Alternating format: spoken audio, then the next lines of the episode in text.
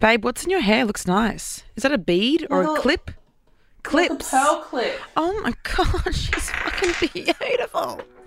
Miss you. Wish we were doing this in the flesh. Oh, she's back. Flex mummy. Flex mama. Flexy mum. Lexi. it is I, the woman with many names. Lil. oh god, she's back. You have written a book since we last spoke on the podcast, and we're going to talk about it today because fuck me, it's good. Thanks, babe. It's it's um you know I agree. You'd fucking hope so. You'd fucking hope so. I um, I've started because, babe, I'm not going to sit here and lie to you. You sent me the book. Have I started reading it? No. Have I listened No to need. the audiobook? Yeah. But then then it got to a point, babe, in the book where you were like, "Time to do some work," and I was like, "Fuck!" And it wasn't. You're like, hold on. this is meant to be a feel good. I was like, I just listen to my friend talk. Like I was like, my friend is talking. Why do I have to? Why is she making me do things? Or bossing me around? Like, like it was like on my big speakers in my apartment. So your voice was like carrying. I have a two bedroom apartment on the balcony. Like you could hear your voice everywhere. Like all of Bondi could hear you saying, talking. the voice of God. Now it's time to critically think. yeah, yeah. Please assess. I'm like mopping. I'm like, mm-hmm, mm-hmm. But you know, no, but it got to a point where you were like, I want you to write something down. And it wasn't that I was like, I don't want to do it. It was that I want to do it properly. Because I could have kept listening, but I was like, no, no, no, I'm going to wait to have actual time. So, but I listened to the premise. I'm, I was going to lie and say that I listened to it, but I haven't. Sorry. if not for me writing it or reading it, I wouldn't have like I wouldn't have either. So we're on the same page with that one. But I'm going to, but I want to do it properly. So when I do it, we're going to do it. My PA, though, texted me yesterday and was like, oh my God, I'm listening to Flex's book. And I said, thank God. Send me a note. one of us is. Thank goodness for that. no, no. well, it only came out an audiobook when? Really recently? Yeah, like a moment ago. Like, what, last week? Or am I. Yeah. okay, good. So it's not like I've, like, ignored it for two months. I have started it within the first seven days of it being out, right? Which is huge. It's Thank a big you. ask. I totally understand. Thank you. But it's it's been amazing thus far until I had to do things and we've paused. So at the start of the book, you have this sort of like intro that was great to listen to about what it's going to be and that it's a self help book, but it's relatable. So can you explain to everyone listening what the premise is and how you got to that? Idea and what the fuck motivated you to do this like i mean maybe just that you're so smart so you know that everyone could could could benefit from your Girl thoughts bussery when she's a girl me. boss and they The hate power to see her of the winning. girl boss. undeniable Okay, well, I guess before writing the book, I was mulling over, I guess, what I'd been noticing in Gen Zs and millennials. And the reoccurring rhetoric that was floating around the internet is that most of us want to live lives differently to what's been done before. So we might want to do things unconventionally or non traditionally. But when we look to measure the quality of our lives, we do so by conventional success metrics, which is just mm, contradictory. So, for example, if you know you're somebody who really wants to quote unquote make a change, you want to leave the earth better than when you got here, right? Which feels like, you know, woo woo and, and really out of this world. But then on the day to day, you measure the success of what you do by whether or not you have a good corporate job. yeah What is that about and why do we do that? And so I was hypothesizing is it possible to know what you know about the world? To know that it's hard to do the things that you want to do? To know that you live a contradictory, oxymoronic lifestyle where what you do contradicts with what you believe? Can you sort of tip the poles a little bit and create almost a guideline or a formula for yourself to ensure that on a day to day, you can also achieve success for you, by you, made with what you want in mind while doing the things that you need to? Mm-hmm.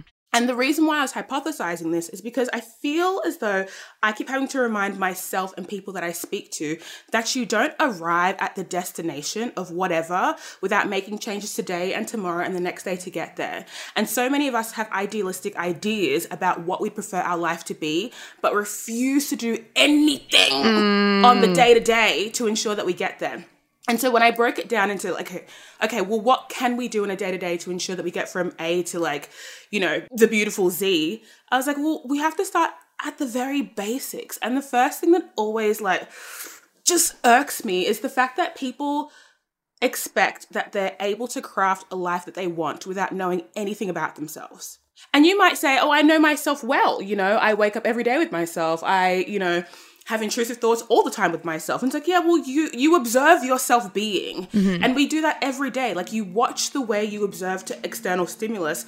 But who are you in a room with four white walls with no stimulus? Who are you? What do you care about? What do you want? And if you don't know that, then how can you trust that what you say you want is exactly what you want. And so we go through these this six step process of unpacking, you know, who you are, who you want to be, what you want, why you want it, and that's more so discovering like what you think it's going to do for you because we all know we live in a capitalist society mm-hmm. and wanting is just part of it. So when you extract or detach from this idea of like wanting is the norm, what do you want for? What do you expect any of this is going to do for you? And then we talk about how you're going to get it and then what happens when you do. And the reason why I called it an experiment is because I was personally so sick of reading self development books that really overenthused how much they could do for me. Like, if I'm lazy, unproductive, anxious, with no follow through, don't promise me a book is going to change my life because it's not. If something was going to change my life, something would have changed by now. But I really do believe I would have done it. I would have done it. So I'm the person that wants to this dance. is a random man trying to tell me about me. Some 60 year old psychologist on the, uh, this is an audiobook going for a run, being like, mm, no, no idea. No idea. know, Who are I you? know. But I wanted to emphasize like it's an experiment, and I'm only hypothesizing what I believe to be true if you do this experiment in its entirety with its intention. So, not doing the Abbey where you stop at the activity. No, no, no, no, no. She paused. was- it wasn't a stop. No, it was a pause. It was a pause in order to get here on time, to be able to do the interview, to talk to you, because that's part of my career and my success. That is a day to day step. I have a career. I have things to do. I'm really busy. I need babe. to earn I'm money. really busy. Girl bosses keep winning. Uh, and what if my goal is to be a girl boss, Flex? Maybe, Exactly. maybe that's all I want in life is to keep winning. And direction is so important. I think it's so interesting and, and important that you're saying that we need to understand who we are and therefore what we actually want. Because I think a lot of us, particularly millennials, maybe not Gen Z as much, I think they're kind of breaking the mold a little bit more. But I think, millen- mm, mm. okay, let's talk about that. I think a little, I think, I think because we were raised by boomers. So I think we have this like direct link to people who were telling us, you know, what you need to do is get get your degree, go get a good job, sit in that job for 25 years, and then, you know, work 60 hours a week and paid for 38. And I think it's interesting to talk to you because we have like a similar we're both in media. We have very different jobs. I mean, you have much more going on than me, that's for sure. You're like what, a million businesses. You're like a million businesses, DJ. But like we've we have like we're both in media, right? We're both our own bosses, and we're both, I think, successful people as a whole. Yeah. But I was in a corporate world and I could have easily just sat in that corporate job for the rest of my life. And it wasn't that's a bad thing, but I wasn't really happy or fulfilled or successful in my mind. And I don't think anything that I could have done from that would have made me successful until I just kind of accidentally went on a show as a joke and then kind of was able to uncover what I actually wanted from there. Whereas you have had this vision, I guess, since you were younger and have worked so hard at it and kept pushing. And you say at the start of the book that you want to make sure that your success wasn't a fluke. So, how do you figure out what you want if you are in that mindset of like, this is good enough? I feel you. Well, similarly, I also did the corporate job thing, and I really do think unless I had been steadfast in what I wanted, I would have assumed that was right. I think the thing about trying to figure out what you want, the fundamental advice I can give you without talking through the whole book is to think about the characteristics of what you want as opposed to the title. And the reason why I ask people to do that is I think a lot of us are disillusioned by what titles will do for us. So, for example, I want to be a DJ, which is fine and dandy, but let's take just a quick second to unpack that a little bit.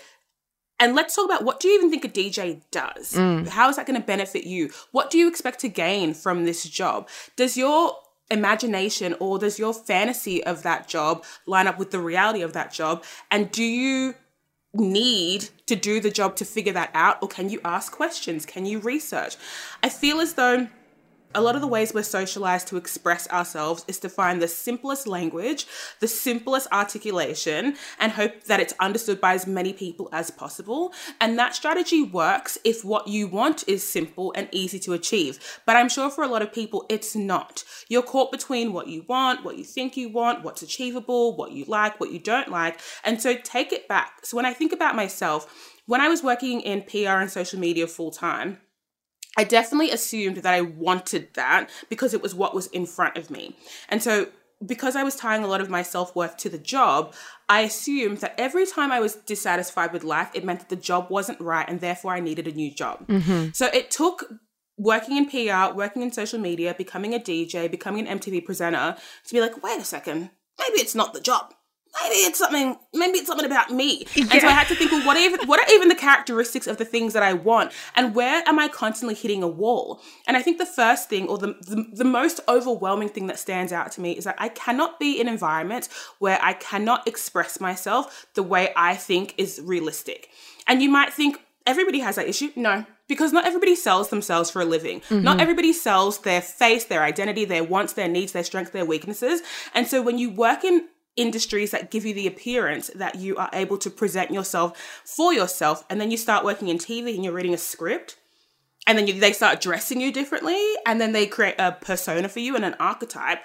I'm like no wonder i feel so out of sorts with this. It doesn't align with what i want I really wanted to be able to express myself creatively, but not in a stereotypical way. Because if you go tell a boomer I want to be creative, they're like, great, draw a picture. Yeah. I'm like, no, creativity for me is where like logic aligns with imagination in a really beautiful, harmonious way. You cannot pitch that to your boss in in marketing. I mean, I want to be creative in a harmonious way. I want to have my mind expanded, but also held tight by logic. Yeah. I want to understand the world, but also expand my mind. They're like, okay, no, babes. All right, babes. babes. Clock in, clock off. Sure. Okay, let's give you some time in lieu. Take a break. time in lieu. Are you okay, Day? Don't do it. Don't do it.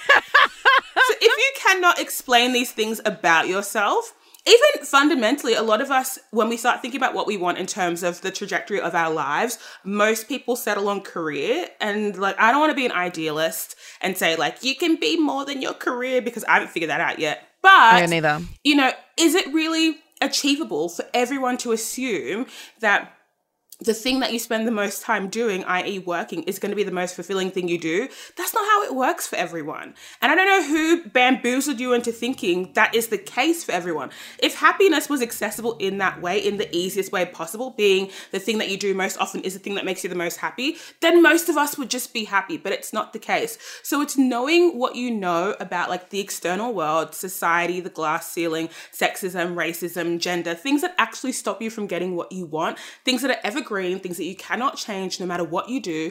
And then the internal world, your belief, your mindset, your perspective, your goals, your resilience, your follow through. When you merge those two things together, you get a more clear blueprint of what you're able to do rather than constantly deluding yourself and thinking that, like, I don't need to worry about racism it doesn't exist or gender doesn't affect me. It does babe. Mm-hmm. it does. And the sooner you figure out how the easier it'll be for you to disregard those things. But you can't pretend they don't exist first in favor of whatever delusion you think is going to happen once you go for your dreams. Fuck me. I just want to can we just have flex as the podcast host it makes me just be like 5 mm minutes flex session. Oh my god, yes. Oh my god, please. I fucking, I fucking, I also love having people on podcasts that have podcasts because they just talk and talk and talk and they're not like, yeah, um, yeah, uh huh, uh huh, uh huh, uh huh, uh huh, and it's also easier to edit. Yeah. Oh yeah, Lem. yeah, I, I love as well when you're talking about what we want, but it, we're also taking into account what we actually need because you also do need an income to survive. So I love the idea of shifting that focus of what brings us happiness. Like you could have a job that you fucking hate. My old job, hated it every day, crying in the bathrooms, crying, crying, crying. Stopped wearing mascara for a while there because I was like, no point, no point. Like I, babe, I fucking it's getting dire. Babe, I fucking hated it. It was, and I hated everyone that I worked with. If you're listening to this, I hated you all the whole time. But at the time, Lem's pissing herself. And Me, I want them all to know because I held it in for so many years. I want, I want my stories that I was like, I fucking hated you all. Like, and one of the guys I used to work with DM me, and he was like, even me, and I was like, no, Oh, yes, even me. yes, even you. Abby? even. but this idea, I think, if I had the ability to shift my focus from thinking that right, like okay, I have to be happy at work because I spend 45 to 50 hours a week there and these are the main people that I see. Therefore, I have to make this work rather than saying this is a necessity for my life and I can find fulfillment in other places. Is that kind of the idea? Am I correct in, in understanding that? Depends though, because we've not even done the first chapter, which is who you are, and that's going to override I stopped. everything. I We can't even talk about we can't even talk about what you want because we haven't talked about who you are, who you want to be, and that doesn't matter what kind of you know quick course you do in productivity, you will not get to what you want unless you fundamentally understand who you are. It's going to be the thing that either makes or breaks anything that comes after it. Mm-hmm. You can't escape who you are to get what you want. You can't, like, we barely have control over our mind, our brains, our prejudices, what we think, what we believe. To think you're going to override that in order to be like, hey, brain, today we're going to do this thing because we want it.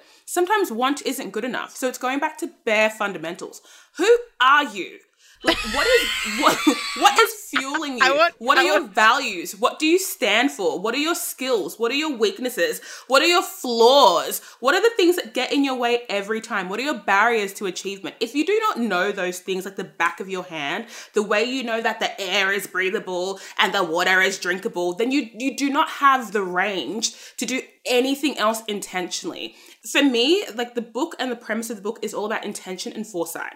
Without those two, you cannot do anything consistently because you're relying on luck, a fluke, or quote unquote the powers at B to conspire in a way that suits you. And it's just not the way the world works, realistically, for most people. Yeah. And like that brings in a separate conversation about like privilege and like blah blah blah. But on like for the basic person wanting to do things, anything, wanting to feel good about the way their life is structured and what's coming for them, you need to know who you are.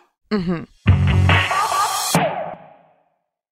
So when you're talking about fluke and luck as well, I want to speak about this. And I'm wondering if you, with your success, do you okay, do you either spend time thinking about this or do you not? Thinking about whether your success was a combination of which parts were luck, which parts were hard work, which parts were my raw talent that, you know, is my natural ability to speak and, and think this way. Do you th- do you try to dissect that in your head, or do you just go, "This is just what's happened, and I'm working hard. I'm doing what I can to add to it." Do you know what I'm saying? That do you? Yeah. Do you have it? Because I have those moments where I'm like, mm, and then I think too much imposter syndrome. Let's get out of that mindset. Let's just go back. I used to do that, but on the alternate, it gave me far too big of an ego because, like, even though we do similar things in the industry, we don't take up the same amount of space. I'm one of maybe five Africans in Australia in media. Think about our population size 26 million, and like, people are going to be struggling to, to count the other four. Yeah. So, wh- in terms of actual like ratio, I'm like, this is exceptional. Like, you cannot tell me what I'm doing isn't exceptional. And if I'd done one thing, sure. Like one cool thing, she was a DJ, absolutely. No, it's the repetition. It's the fact that in every slash, in every silo, like it's clear. It's it's not. I don't even need to create the metrics to determine that I'm doing a good thing. Mm-hmm. The stats speak for me. So the opportunities, the space I take up, what I get paid, like the fact that I'm regarded as, you know, good at what I do and I don't need to keep convincing people, those things feel good. However, I think when we try to use our like quote unquote monkey brains to make sense of things that we will never have access to, like you'll never really know what percentage of what you did was a fluke or whether it was luck, whether it's just you being opportunistic. You won't know. So it's better to figure out a formula that you can use to determine what you think happened. So for me, because everything that I'm doing in my career is quite formulaic or strategic, I take full responsibility of how well it goes because I tried. Like if this wasn't like I'm just gonna wait until so and so reaches out and pitches me a book. No, that's not how it happened. Yeah. that's no, really no, not how You were writing this book for so long. Like when we first met, you were like, I'm writing a book. And I was like, sounds hard. Anyway, um anyway, you want to talk about? anyway, anyway, let's talk about sex or something. I don't know. Let's play a game and then have a few drinks. Yeah, yeah. You've you've worked your fucking ass off. And you and you do take opportunities, and I think that's a really hard thing to do. You have this tenacity that I think I have as well, where people don't understand that it isn't just luck. Things aren't just handed to you. Like, hate to bring it back to me, but like this Love Island thing, right? This, people get really mad at me whenever I'm cast on TV. They're like, I'll get the DMs obviously being like, "Why did you get this role?" Mm, because I, well, initially I applied for a show two years ago that I thought would be funny. Then after that, I got up trolled to shit. Then I worked my ass off fixing that reputation. Then I won I'm a Celebrity Get Me Out of Here by forcing mum to come down and have a sign on Bondi Road. Sorry. My Yep. mum, yeah. Forced mum. My friend made my friend get a tattoo. like, and then I won that. And then the same production company were like, okay, would you think of doing something else? And I said, yes. Then I worked my ass off for the audition and then I got it. I didn't just sit around. They didn't go, you know, they didn't just DM me going, hey, babe. Um, do you want to be on TV? It's all the fucking, it's all the free radio, and I'm this for you. This is free. We're not paying Flex. Newsflash. Like, so you're here for free, spending an hour, probably an hour and a half. I don't get finished, and talking to me about shit because you know that this will help your book and your profile, and also bring you joy because it's me and because love you. Exactly. But all the free, all the random radio interviews you do, the TV stuff you do to get onto MTV, you weren't just randomly picked out of a lineup and they were like, her. It was you working your ass off and having the ability to go for what you wanted and verbalize that because sometimes it's embarrassing, particularly for particularly for women, young women, and I'm managing as a woman of color to ask for what you want and be so certain that you can get it and you have the ability to have it. It makes complete sense. Don't second guess yourself. I know. That's I got nervous that she was going to say that when I said that at the end. I was like, Flex is going to. no, but I feel like it's that's a, a whole part of it, and I think that's what I realized because I had this weird entrance into this world was that I could have I probably could have had a career in I don't know Instagram or at the very least marketing or social media marketing or PR even if it was a corporate job if I just thought that I could do that in the book you say that I do things because I can not necessarily because you want to. I mean, you still want to. Like, I remember I was talking to you, I was like, so did you love music? And you're like, yeah, I mean, yeah, but also I was just good at it. I guess. I was just good at it. So I did it. I think as well, though, I acknowledge that I'm very, very lucky in how this all happened. But it, it's frustrating to me thinking about me if I hadn't gone on The Bachelor and how I would have just been sitting in my office job when I could have had all these other opportunities. And all it would have taken was putting my mind to things and putting myself out there and risking failing. But in the book, you say, I'm going to stop you there though, because how many people globally do we know who have been on a reality TV show and had nothing come from it? Majority. Yeah, Because yeah. think about it. Think about the, the population size. Think about those who ever make it to reality TV. Like that's a 0.0001% chance. Then of those people, those who are able to leverage what they did in that random ecosystem into the real world forever and ever and ever, or even for a prolonged period of time, it is a rarity. And even if you don't want to take full credit for that because of whatever reason, you cannot say that it's just like a product of you being on some random show. It really wasn't. It was the catalyst, sure. But like, look, like, without making anybody feel shit about not getting a career post reality TV show, but like, it requires a lot of effort people aren't willing to recognize.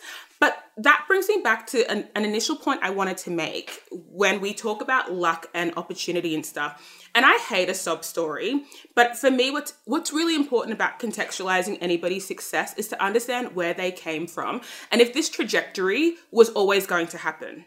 Me, for example, I almost failed high school. babes. Yes, I want to talk about that. Critical that. thinking was not a was not something that came to my mind. I wasn't a high achiever. I wasn't someone who benefited from nepotism, single parent household, blah blah blah. These things even if we look at me objectively on paper, you cannot say I was destined to go to get to this destination by luck. It wasn't going to happen.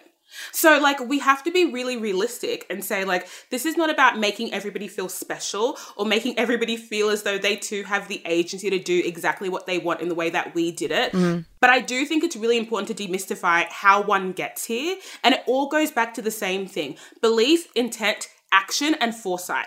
If you don't have the combination of those three, then yeah, definitely a fluke. Mm-hmm. But how can you say, Abby, from the time that you left The Bachelor, have you not been really aware of all the opportunities that are coming your way? Like, have you not been aware of how you can, every time you talk about something other than The Bachelor, you are crafting your persona, you are crafting the way that you want to be perceived by your audience. You're not clinging on to the fact that, you know, I was once on this show and so and so.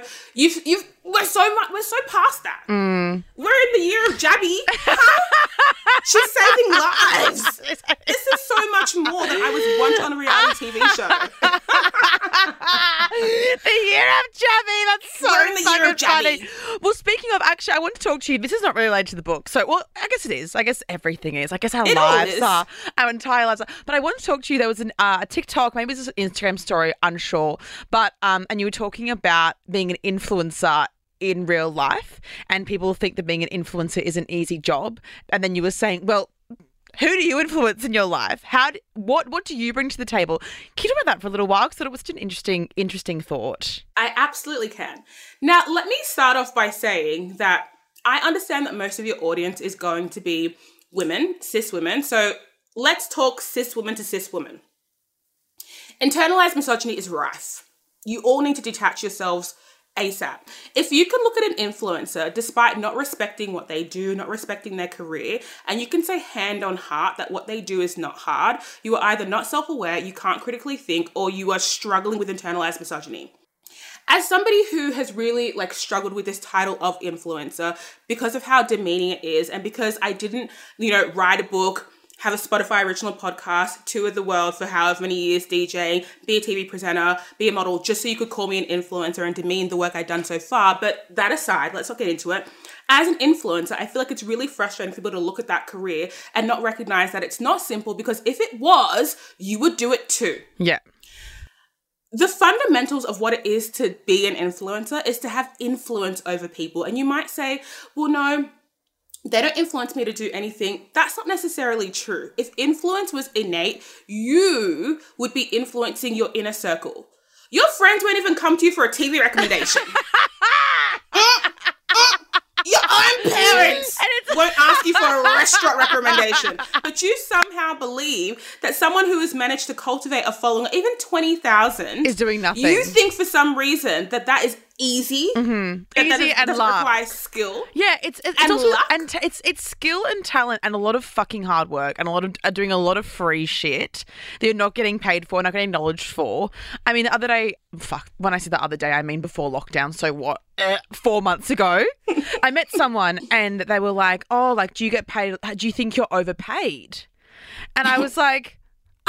"Ah, I mean, I guess like I have a really decent income that I'm super happy with. Never thought that I would ever earn this money for what I do.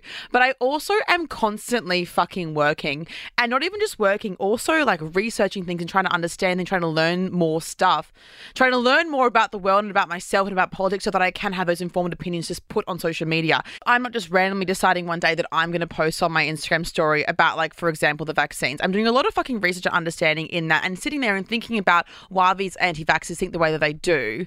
I'm not just spurting information for no reason. Same with you and your critical thinking and all your posts on your stories and also your entire game that you have, which if you haven't played it, We're judging you. judging, judging you. You you sent me like eight packs, and I was handing them out to people. I was like, guys, please hate them, spread the word. But like, you're not just sitting there and suddenly having these thoughts. You are you are talking to your friends about it, or you're reading something and it's it's sparking a thought in you, and then you're able to articulate it well, and that that's where your skill and talent comes in, and your intelligence, and then you also have the ability to respond to your uh, your viewers and your followers in a way that is articulate, understanding, and therefore it creates relationship with you.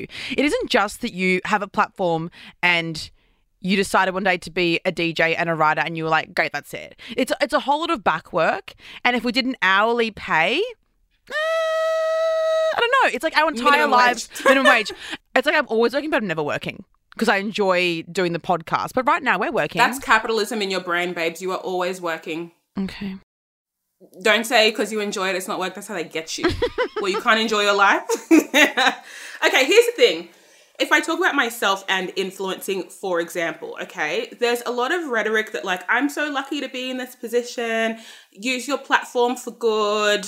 if I could even explain the amount of work that I, or the amount of brands who will not work with me because I talk about race, can Yeah. you even imagine? Yeah, it, yeah, it would be endless. And do they they say that to you directly, or you just, or you've like, how do you? Absolutely. They say it to you directly. say, I'm not brand friendly, I'm not brand friendly, too controversial. Gone too You, know, you talk about sex, blah, blah, blah. And fine, the, like, I'm happy to die on that hill because, you know, I'm selling myself and I want to do it in the way that it works best for me. Um, okay, before we do a little nightmare fuel, I do want to ask you about a lot of people asked about your close friend stories. I guess we kind of want to plug them as well. So you now have paid content in your close friend stories, which is such a smart and genius idea. And I think it also proves how much Instagram is a business and how you need a business mind to be able to operate it to a successful place. So what made you decide to do that? We've already spoken this in, in like text, but Oh, tell the I people loved- what Yes, made I would you love to talk about yeah this. what made you decide to do it and why that structure and that format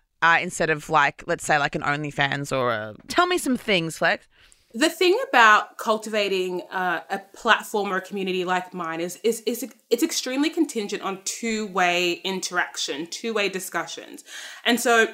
If we draw comparisons between me and your classic lifestyle influencer, they talk at you, they sell things to you. The communication line goes from them to you and it stops. And they might respond to you when it's an opportunity to plug more of what they're doing. They might give you a discount code if there's an affiliate link. They might respond to your question about where's the outfit from because they have a vlog coming up. All of this is really insular and feeds the direct purpose of feeding money or feeding opportunity back into their platform. So much of what I've been doing on my platform is educating people and about, you know, taboo topics, but also what that required of me was like a step almost like a more intimate way of interacting with people. And I found what happens is like, and I keep coming back to this term called parasocial relationships. And it's this idea that people, namely people who are the audience of people like us, people who share a lot of themselves online, feel like they know these influences. They feel entitled to information about these influences that is realistically not to be expected. I think it's really odd that in 2021 people think it's appropriate to ask like can I get a tour of your house?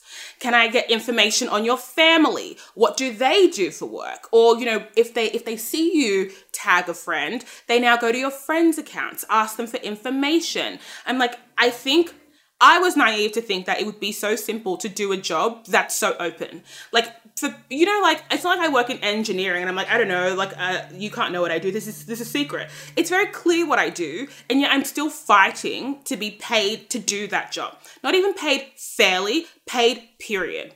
If you love this content so much, if it entertains you more than Netflix, if you know you can come here every day for content tailored to you, why am I not deserving of of income? compensation yeah absolutely um we we've been talking for too long um I keep getting Lem going nightmare fuel Okay, nightmare fuel.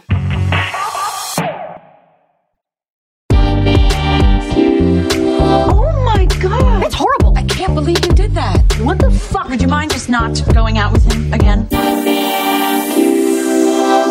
So basically, those who know know that I ran a podcast for three years talking about like race and identity, um, and I did that with a black co-host, but our audience is majority white Australian, like ninety percent. So I recognized when I was having a lot of these discussions, it was coming from a place of like I needed to educate in the most basic way possible, and also not assume that everybody has access to a black person to verify. So we would have to get like quite deep and quite like specific about these these topics of race and identity. Similar to when you talk about sex, you're not talking about it in a theoretical sense. You're like, here, this is how you don't. Anyway, so what that's also done, or like the consequence of that, is like every day, multiple times a day, somebody will like will put racism in my DMs, um, and in order for me to help them unpack it. So someone will message me and be like, "Hey Flex, my boyfriend thinks that all black people are on the dole and they're monkey slaves. Um, can you give me any advice on how to deal with that?" So a couple of weeks ago, somebody shared an IGTV with me. Now, when I got this DM, it was in my message request. So this means that this person has not messaged me before up until this point. So we can assume that they might be a new follower, or we can assume that they've been following for a while and have not messaged me before. Either way, it's not great. So they send me this video, and the video is titled How the KKK Okay. is the same as Black Lives Matter. Now, without even going into the rest of that video, I don't really think that people understand how fucking traumatizing it is to get any content about like a, like a racial terrorist group in your DMs from someone telling you that they're a fan of you. Like, think about your worst trauma slid into your DMs under the guise of curiosity. But it gets worse. So, to accompany this video, this person has sent me a, a, a, paragraph, and this paragraph says, Hey Flex, oh my god, big fan. Love the way you talk about race. Um, I've learned so much. So, my church group has just made this video comparing Black Lives Matter to the KKK. How could they be so dumb? I don't even understand how people think like that. Anyway, just thought that you should see in case you want to comment anything. Uh, how how would you seeing that help you in any way? I was like three moments from a panic attack.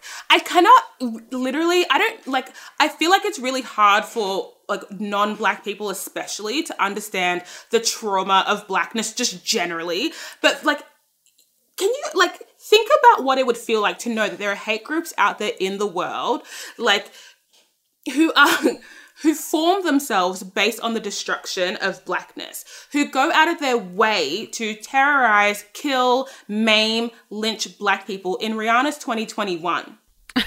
and you're saying your Australian local church group has made a video comparing a group that exists for black liberation to a white supremacist group that exists to like genocide black people and you're like, mm-hmm, just sending it to you because, like, how could they think that way? Anyway, I just wanted you to see and wanted you to dissect it as well. Then, because what they wanted was for you to post it on your stories and for you to go in, go in and talk about it and traumatize yourself for their benefits. They could send it to their little church friends. They could have you speak about it, and you're then the mouthpiece, and you then have the value, and you then have the deconstruction, but you also have the repercussions of engaging with that content personally. Period. So here I am, moments away from a panic attack. I'm shaking, I'm hyperventilating, I'm freaking out. I'm like, this fuck, this shit is so fucked. Like, it is beyond ridiculous that anyone would feel like this is appropriate, let alone someone claiming to be a fan of me.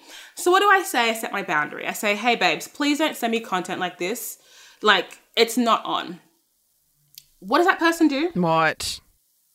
They start to be like, oh no, like you're not understanding like i'm with you like i don't agree with them like you're taking it you're taking this out of you're misunderstanding me you're you're obviously like not seeing it from my perspective. Anyway so i'm like you know what i'm not having this one-on-one conversation because it's not it's just not it's not going through. So i take a screenshot of that conversation i remove all identifiable information and i say hey instagram story if you ever feel like you want to send me content like this don't. Yeah. This person then responds and says, My friends follow you. If you could take this down, this is so embarrassing to me. So, even in that process of not only bulldozing through my boundaries, traumatizing me, making me feel bad for their ignorance, now even in the process where I've explained why it's insensitive, their focus is how, how they will now be perceived for an action they did so comfortably not even five minutes ago. And I'm like, why do you need to take my very traumatizing experiences and make them fun? Not so you can learn, just so you can virtue signal. I'm like, this shit is so fucking crazy. And the gag is, I'm not even woke. You know what I mean? Like, I'm like, I don't know what, what got you guys twisted. I'm not woke. I'm like one step above your favorite problematic person because I wouldn't do what you're doing. Oh my I would much god. rather be my full problematic self than re traumatize people I pretend to care about in order to virtue signal. Sick. Sick. They're sick. um, Flex, thank you so much for coming on. Love talking to you as per. Love the book. Everyone needs to get it, listen to it. It's freezies. They can also buy the analog version. Um, the vintage version. vintage version, the, the vinyl. you having it on a vinyl. Seven hours of flex. Um, yeah, get on a close friend stories, guys. Get on there. Yeah. I'm on there. It's very. I'm on there for free. Yeah. It's the perk of being an actual friend. My friends being like, do I have to pay? I'm like, no, babes. You're like, it's you- just You're my literal close friend. but thanks so much, Flex. I love it here. Bye. Love ya.